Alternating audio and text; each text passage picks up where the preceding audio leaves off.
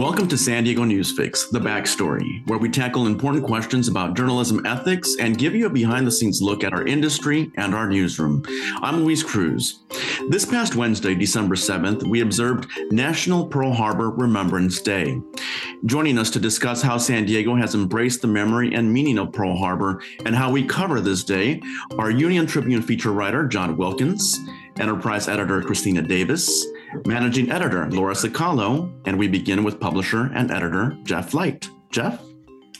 Uh, yes, Luis, thank you very much. Um, uh, this is a, a fascinating uh, conversation to, to, me, and, and we've already begun uh, uh, in advance of uh, of beginning the recording. So you're all coming in in the middle of something that, for journalists, I think is a pretty interesting conversation. So John Wilkens had a a piece uh, in Friday's, uh, no, Wednesday's, Wednesday's newspaper, uh, December 7th. And um, uh, it, there was a passage in here that was a little different than the usual John Wilkens story, in, in which he uh, asks how long Pearl Harbor will have its special place in the heart of the community. And uh, John wrote this sentence watching the local survivors over the years, this reporter has written about them dozens of times since the late 1990s. The reverence, the reverence that greeted them was remarkable.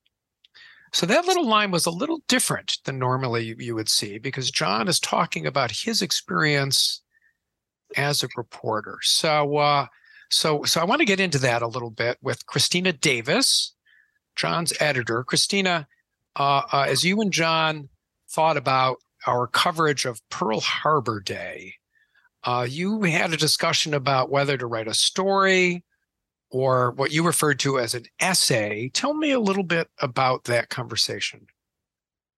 Yeah, so a week or so before Pearl Harbor, you know, uh, John and I uh, had a few little conversations just about, you know, what might we do. Um, John has covered World War II veterans for years. He he really is a resident expert on this topic. Um, and a lot of the conversations were kind of us having difficulty figuring out what what to write. Often um, we go out and find, uh, you know, the the Pearl Harbor veterans who are in our community. Sometimes they're doing special things. Um, you know, maybe we talk to someone new about their experience um, on Pearl Harbor and maybe their efforts to educate the community um, which you know we've had several people very active uh, in San Diego over the years um, do that, and we were kind of coming up empty-handed, um, and so that kind of became the story itself. Um, and uh, John uh, really sat with the idea over the weekend, um, and he came to me on you know Monday and said, you know, hey, uh, you know, what about a what if I write kind of an essay type piece that kind of is exploring some of those ideas and um, about you know what what happens when all the survivors are gone. Uh, so that's that's what we ended up doing. Yeah, yeah. So John, tell me about this idea of writing an essay, uh, and and, and uh, you have written other essays for for us. Uh, uh, uh, it's sort of become an annual year-end essay that you do with the year-end pictures. So, so what is the difference between an essay and a news story? Well, yeah, sometimes it could be hard to tell a difference, and I'm not sure too many of our readers who read the one on Wednesday would have concluded that was that it was an essay, really. But um, you know, you're really trying to sort of tap more into the mood of something, to the emotion of something, trying to capture a little bit of more more of the feeling. There's less um, less of just going out and quoting people about certain things. So um, yeah, I mean, it's more at this stage in my career, it's really more of a kind of a feel thing. Um, when a story will come along and it maybe just takes a little bit of a of a different approach um, to do. Now, uh, uh, Lora Cicalo, uh, you questioned actually whether, in the end, this piece met your definition of an essay versus a story. So, tell me what how you see that difference. Well, like like John, it is a bit by feel, and we don't all have the same uh, feel about those stories. I I think in this particular piece, other than the passage that you just read, this was not, you know, John offering his opinion necessarily. It it wasn't uh, freighted with a lot of uh, John's perspective that you would associate with an, an opinion piece. And I think sometimes when I think of an, an essay, I think of something maybe that has less reporting than, than John's piece did. And he was drawing on a lot of his previous work. And as Kristina said, you know, he's our resident expert. So he had a lot, a wealth of his reporting and information to draw on for this piece. And even though he wasn't quoting a lot of people, you know, contemporary contemporary people, he was going back to his reporting from these survivors, people that he'd interviewed over the years, and using that to put forth this idea of where do we go from here. And and just uh, uh, tell me though your definition of a story, a news story versus uh, what would you would consider an essay or an opinion? What, what where would that? Well, a, a news story, we're using facts. Usually, we're using facts about things that are happening right now to write an, a story about an event or uh, a, a policy or a proposal rather than as John was weaving this broader kind of issue idea, um, but was not injecting his opinion into that piece. I, I didn't feel that, you know, I think his perspective might be pretty clear to people who were reading, but he was really raising a question, not offering an opinion about that question. Yeah, yeah. Yeah. I'm not sure it's in my mind, it's a, a, matter of opinion. I guess I understand that argument. Like to me, a piece written from the perspective of the author uh, uh, would be an essay, even if that's different than an editorial, right? Right. Right. Although we could have a whole other podcast session about how most pieces that we write in some way are written from the perspective of the author. Okay, very good transition. So, uh, um, uh, let's talk for a minute about perspectives. I feel like the uh, uh, marking of Pearl Harbor is an important uh, duty of the Union Tribune.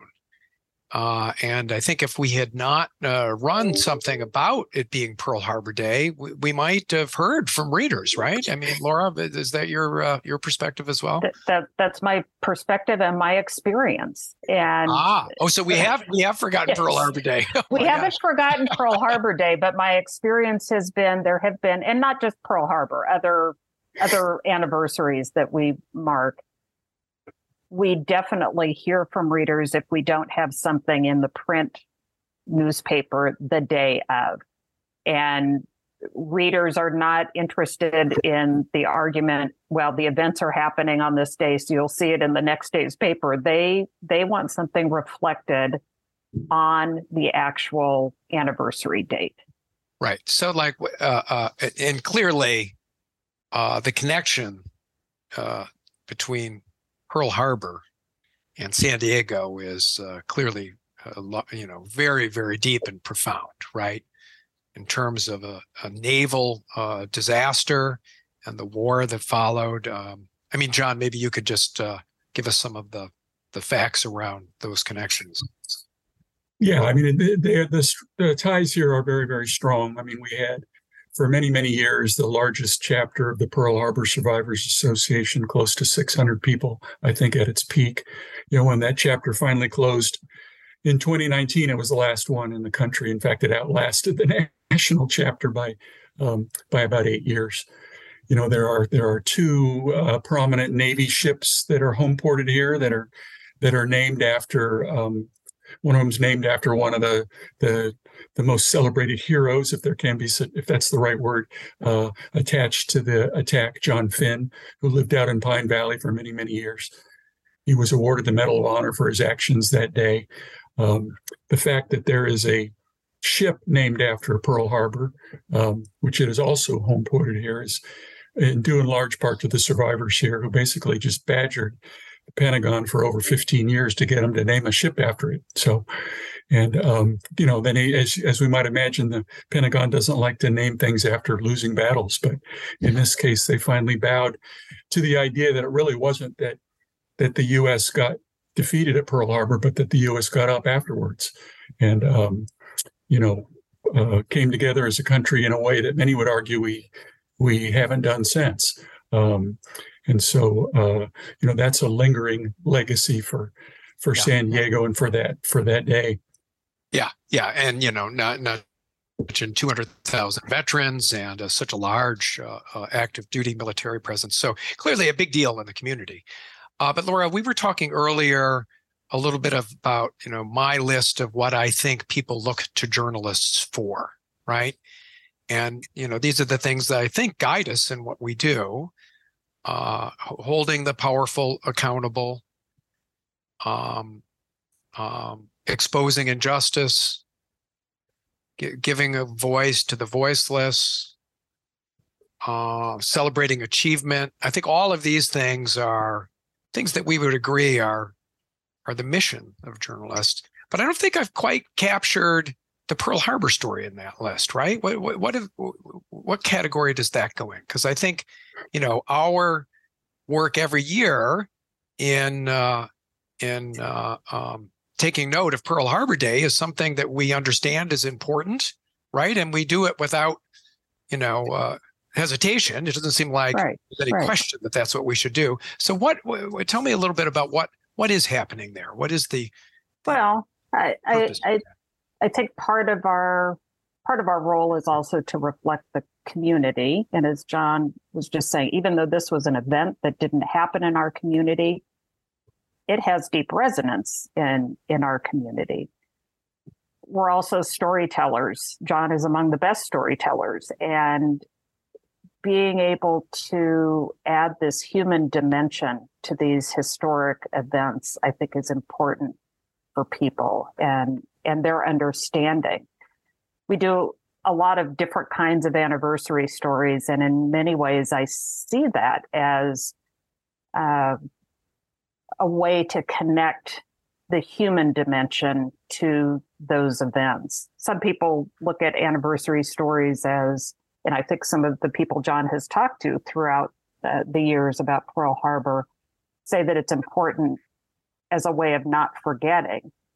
Um, and I think we offer a way to do that. Now, all of that said, I will also point out that our choice of what anniversaries we note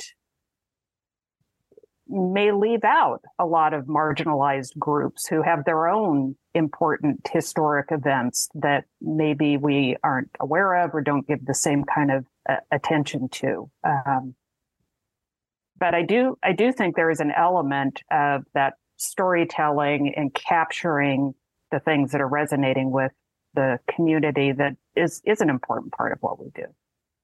Yeah, I think uh, like to add to my list then honoring the community's stories is an important uh, obligation that we have. And as you point out, it raised the question oh, which stories and which communities? And I think that's a pretty profound question that we can visit in uh, an upcoming podcast. Uh, but with that, thank you for that terrific story, John, and uh, for uh, for the novel approach that you and Kristina came up with. I thought it was uh, was really successful. And with that, I will turn it back to you, Luis. Thank you very much, Jeff, Laura, Kristina, and John. That does it for this special edition of San Diego News Fix. You can read more of John Wilkens' story on our website, san diego union tribune.com. For everyone at the San Diego Union Tribune, thank you very much for listening and for supporting local journalism. Have a great day, everybody.